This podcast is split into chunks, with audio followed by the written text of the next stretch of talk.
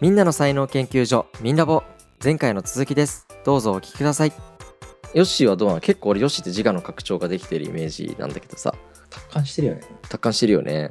なんかその人に対してこう否定的な気持ちになったりとかたまにバカにしちゃうよなみたいなこともヨッシーでもやっぱりある？ああるよそりゃね。うん。でもなんかやっぱ今の話言うともう結局分かんねえって思うのがいいのかなと思ってるけどね。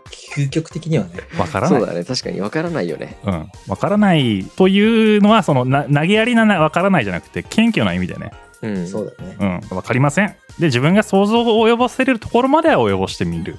うん。だから俺なんか本当あれよあここ放送していいようにちょっと喋ろう。ちゃんと、えー 俺ほら口悪いやん、そう。うんそうかな。うん、口悪いのよ。ちょっとね地元の銭湯のうん。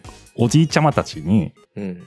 教えられることがあるなって思った話していい？ああ聞きたい聞きたい銭湯ってさ脱衣所狭かったりするじゃん。うんそうだね。だからもう鬱陶しいなとかね。うん。あー今日人多いなとか思ったりするわけ。もうね。ら俺もさ人間だからノース作業して疲れて 温泉行ってさ温泉があるだけ幸せなはずなのにね。ううんん。あーもう今日人多いな鬱陶しいなとか思ってるね。うん。でもさそういう風な考え方でいると周りの人たちに対してなんかちょっと攻撃的になってる自分を発見したりするわけよ。ううん。んもうクソだなって思うけどさ振り返ると。うん。でもさそんな時にねお風呂から上がっておじいさま方がさ「あーすいませんすいません」とか言ってさその腰低く自分の前を通っていく時とかさうん俺これしきらーんと思って、確かにね。うわなんて尊いんだろうって思って反省したもんね俺その日うわー俺傲慢やったなーみたいな確かに。自分より圧倒的に年上の人がね。そう。でなんならねまあこういうこと言ったらちょっと気分悪くする方もいらっしゃるかもしれんけどさ。うん。なんなら俺の方が稼いどるよとかさ。あなんなら俺の方がこうこうよみたいな部分をなんか思ったりするわけじゃん、ーうん。その攻撃的になってる時の自分はさ、うん。あるある。うん、マジである。なのにさ「あすいませんすいません」とか言ってさこんな若造の前を通るだけのためにさうん。そんな腰低くするみたいな。うん俺ほんと傲慢やった。なんて存在なんだろう俺はと思って。もう反省しながらその日家帰った。うん。いい話だな。なんかさこの余裕がない時にさうん。そういうのできる人になりたい俺。そうね。確かに。うん。俺やっぱ全然ダメだもん。いやみんなダメやん。みんなダメだよ全ね然ダメだわいやみんなより多分ね俺ダメなんじゃないかなと思うぐらいダメ。本当に。イライラしてる。やっぱ。余裕ない時とか。あー余裕たい時とね。うん。もともと短気なんだよね俺。めちゃくちゃ。うんううん。ん平気で舌打ちとかする人なわけ。本当に。本当に平気でするわけ。うんうん。うん。でしかもなんか俺これちょっとこれもちょっとみんなにシェアしよう。あのね俺仕事に対する要求水準がさうんうん。あの本当うざい人なんだけどちょっと高い多分人より。うん。いや、うんいいことだと思うよ。それで例えばねタクシー乗った時にさ行き先告げてさ住所まで言ってさうん。変なとこ連れて行かれたりするわけ。たまにたまにだよ、うんうん。そしたらさいやもうありえないだろって思うわけ。うん。住所も言ってうん。もうプロとして無理でしょそれって。仕事できてないじゃんみたいな。ううんん。って思ったらさ態度悪くなるんだよねやっぱめちゃくちゃ、うんああ、わかるわかる。うん。勘弁してくださいよみたいな態度取るわけ平気でうんうん。取りながらああ俺ちっちゃいなって思ってる いや、ちっちゃいなって思うだけマシよ。そうだねバチバチでちっちゃいなって思いながらでもその態度止めらんないやっぱりまだ、うそうだね。36歳の自分のうん。器ではまだ止めれてないさ止めれる時あるよう。うんん止めれる時あるけどもう俺も忙しくてで自分頑張ってんなって思ってる時とか特に無理。まあそうだよねさっきのあの人と一緒その3級自分だけ入れない人と一緒。うん。私は3級入れないのに頑張ってるのにと一緒だよね結局。まあ確かにね。そうだね。結局一緒。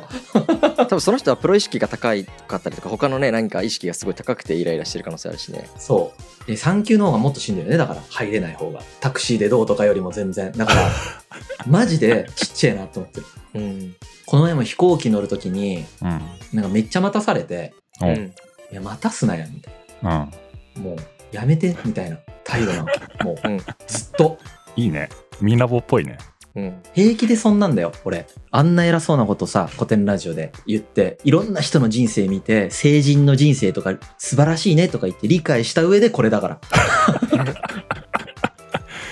いや俺はそんな龍之介が好きだけどねこれをラジオで言えるのが素敵よ、いや、まあもうう、ん偽ってもしょうがないからね。もうもう今の自分はこのレベル。もう本当に。うん、もうリスナーの皆さんの方が全然人間できてると思う、多分。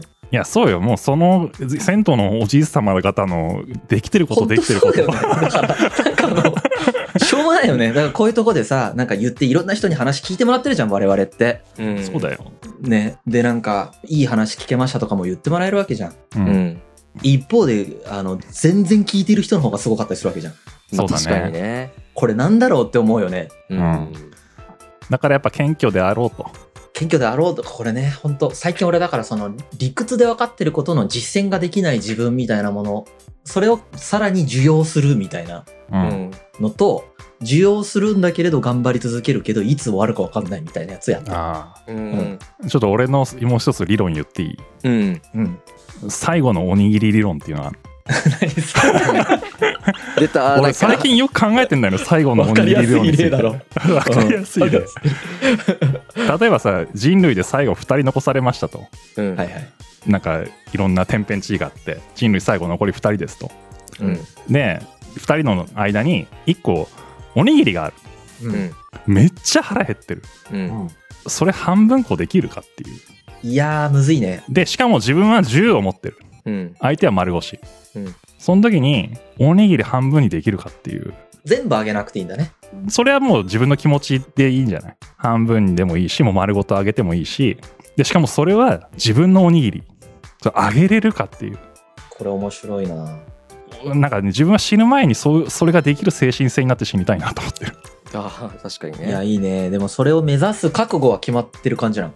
目指したいよねてかなんかそういう試練を私に与えてくださいって思ってるでも、イエス・キリストじゃん。イエス・キリストじゃん、それ。いやいやいや神よ、とか言って。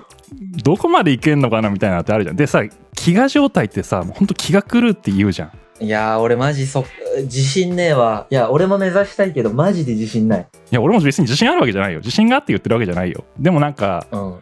それできたら俺もう満足して死ねるなって思いや、できたらいいね。ううん俺徐々に覚悟決めてるかな。そこまでいける自信が死ぬほどなくて、もうスタート地点が多分ね、ほんと普通の人より人格ができてないよ、俺。そうなんだ。いやでもまあ謙虚な表現として聞き取っとくわ。自己中だからさ、本当に。いやでも俺龍之介見てて本当に謙虚だな。やっぱ俺なんか謙虚じゃないなって思うシーンすごいたくさんあるけどね。え例えば？そうかね。なんか例えばさっきね俺これ看護の話を例に出してしまってすごく大変失礼な発言をしたなってすごい今さっき反省したわけよ。別にその人たちを批判するつもりでも何でもなくて例として出したかっただけなんだけど、うん。でもこれをね看護の方で聞いてる方がいたらいや私はそうじゃないしって多分思った人もいると思うんだよね。あそういう人もいると思うのにそういう人もいるよね。でも今回一例として出すけどねっていう優しさはなかったなと思ってて。なんか一括りとしてお伝えしてしまったなっていうところもあったしその後に龍之介の言葉を聞いて龍之介がねその後にまあそういうことに俺もなるしっていう発言をした時に、うん、あ俺はならないしって思ってたなと思ったへえいや、それは俺も思ってるよ。ならないって思ってる時いっぱいあるから。でもその時にあ俺もならないしって思ってたこれ傲慢だなって思ったっていう今反省したすごく自分はあー内省力あるねそうかなまあ、み、みんな内省力あると思う、このメンバーは。あ、まあでも俺はあんまりないタイプだけどね。あの、振り返って受け止める力は結構強いと思う。ただ、自分で内省するのはあんまり得意じゃない。実は。あそうなんだ受け止める、だから指摘されて受け止めるというのは比較的やるタイプだと思うんだけど、跳ね返したりとかあんましたくないんだよね。あけど、えっ、と、振り返るってこと自体あんまりしない。あー前を見てるタイプだもんねうん、なんかずーっと違うこと考えてるタイプだから、昔のことあんまり考えないんだけど、うんあの、俺がね、そう、こう話しながら思ったんだけど、うんこの自分がさ、足りないと思ってるじゃん。人格的に。もうなんなら、偏差値とかってこう、測れるものじゃないんだけど、感覚としてはね、偏差値35ぐらいね、俺の人格偏差値って。で足りないから、なんか頑張ろうって思ってるわけ。人生。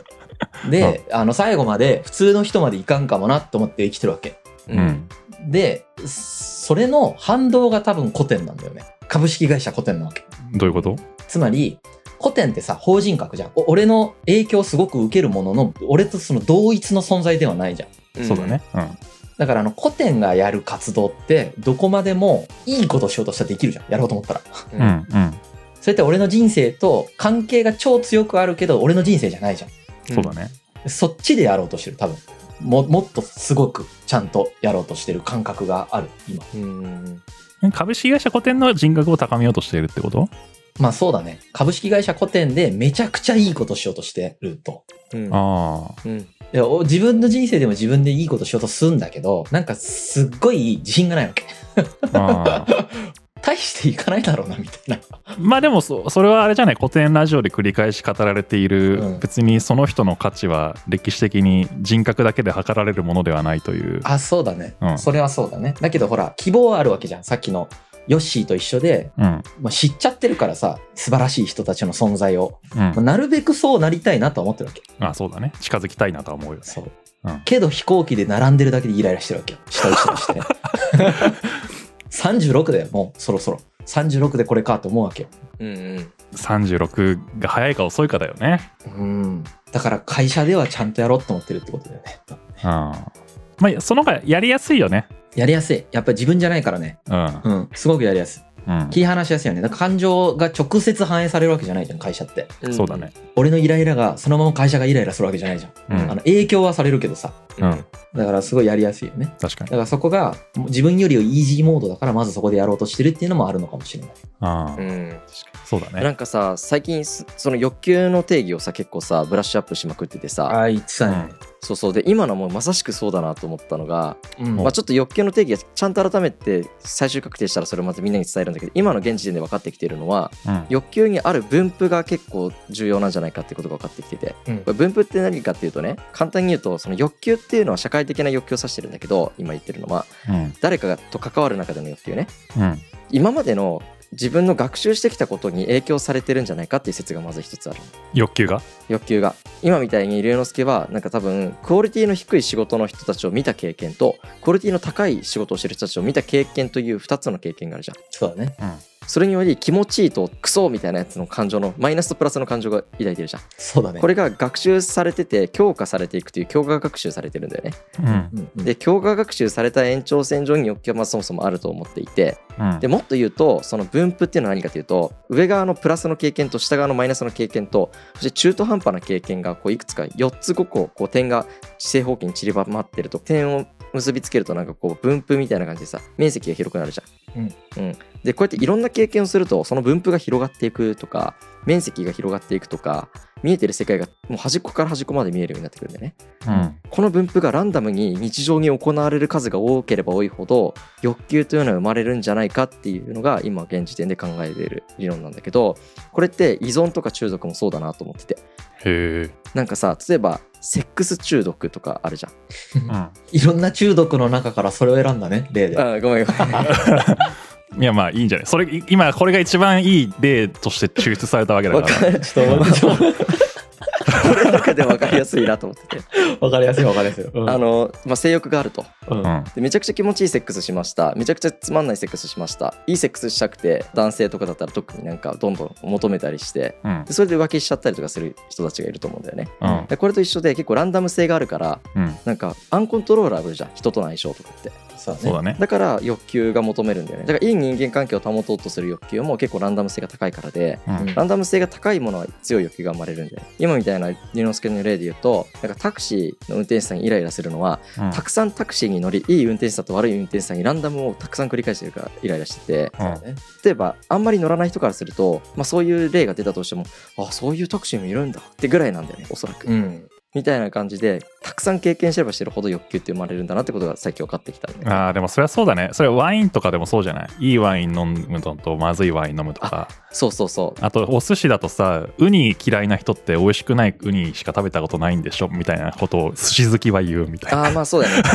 確かにね。それは確かにわかるわ。で俺も飲食店例えばめちゃくちゃ好きだからめっちゃ毎日のように外食するけどうん。こう足を踏み入れた瞬間一歩目を踏み入れた瞬間にこの飲食店がうまいかまずいか分かるんだよね。ああそれなんとなくわかるよ俺も、うん。分かるでしょ、全然わからん。うん。むしろなんなら外見でわかるあそうだよね。大体外観でも分かるぐらいでなぜかっていうとこれはなんかその店のまずセンス、うん。あと古びれた感じもそうだし掃除の雰囲気とか多分何かの直感で働いてて。うん。でこれに対して俺はもう踏み入れちゃった瞬間にうわミスったーとか思ったりするわけ。うん。うん。で超テンション下がるわけ。わかる。もうこれ欲求だよね。今すぐ店切り替えたいみたいな。俺店出たりするもうすいません。やっぱりやめます。うん。水出された瞬間に抜け出しちゃったりするからね。あすいません。ごめんなさい。やっぱりやめます。とか。ちょそれについて俺がやっぱ自分ってバカだなって思って謙虚になった方がいいなって思った経験し話していい？あいいよいいよ。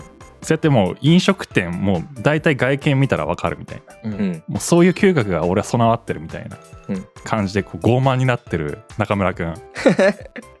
俺も傲慢になってるねそれ。でたまたま道を歩いてました。うん。すごいわびしい感じのボロっちい感じのねうん。ラーメン屋があったのよ。うん。こういうところが意外とうまいんですみたいな。うん感じでさこういうところこういうことところよみたいな感じでね。うん。入ってみたの、うん。全然美味しくなかった。分かってねえな。俺分かってねえなみたいな まあ人によってはね美味しく感じる店なのかもしれないけどね。うん。はい。分かってると思ったことが分かってないことよくあるよね。で もわかあそうそうなのよ。だから分かってるとかやっぱ思わない方がいいね。確かに。そうか。ほんとまあでもさ確率論だからね。一応精度は上がってるとは思うんだよね、100%じゃないね、そう、100%じゃないということは、すごい肝に銘じるべきだよね。そうだね。うん。うん確かにね。だから結構重要な場面例えば採用とかの場面では自分だけの直感ではなくて、まあ、関わった人たち全員にちゃんと意見を聞くとかは心がけたいなとは思う。特に人間とか分かんねえからな。そうそう。人間なんて分かったつもりでマジで分かんなくてなぜかというとその時たまたま疲れてただけだったりするわけじゃん。そうだね。だからいろんな側面を見ないと分かんないしうん。もう欲求なんてね無限にあるわけだしね。みんなの欲求なんてね。うんうん、だから俺たまに才能確定とかなんか言ったりしてたけど 全然確定じゃねえわっていうふうに最近思うよね。ただねただねそれはさタカチンさ思うけど、うん。あ背中を押してあげた方がいい局面もあると思うよ、あまあそうだね。それはあると思う、うん。自信持たせてあげた方がいい局面もあると思う。確定って言った方がいい時があるっていううんね。うん。確かに。いやそれ絶対才能だよみたいなことは全然言っていいと思うよ。うん100%じゃないんだけどさよりは。うん。うん。確かに。それは確かに。タカチンが信じて言ってくれたから私も信じるとかになったりするしね。うんうん。後押しされるよね。まあということでね。うん。今日はなんか結構この固定概念とか観念について話していったんだけどうん。うん。まあ結果的に話の流れ最後にどうなったっけ？自分が思い込んでることでもなんかまだまだ傲慢だなみたいなそういう話になってんだよね。うん。そうだね。分かったつもりになってんじゃねえバカ野郎って自分にねまあ1週間に1回ぐらいはね言った方がいいよ、確かに。なんかそれも固定概念を崩す一つの方法だね。うん、うん。まあじゃあそういうことで今日はこの辺で終わりましょうか。はい。はい、ありがとうございました。はーい。ありがとうございます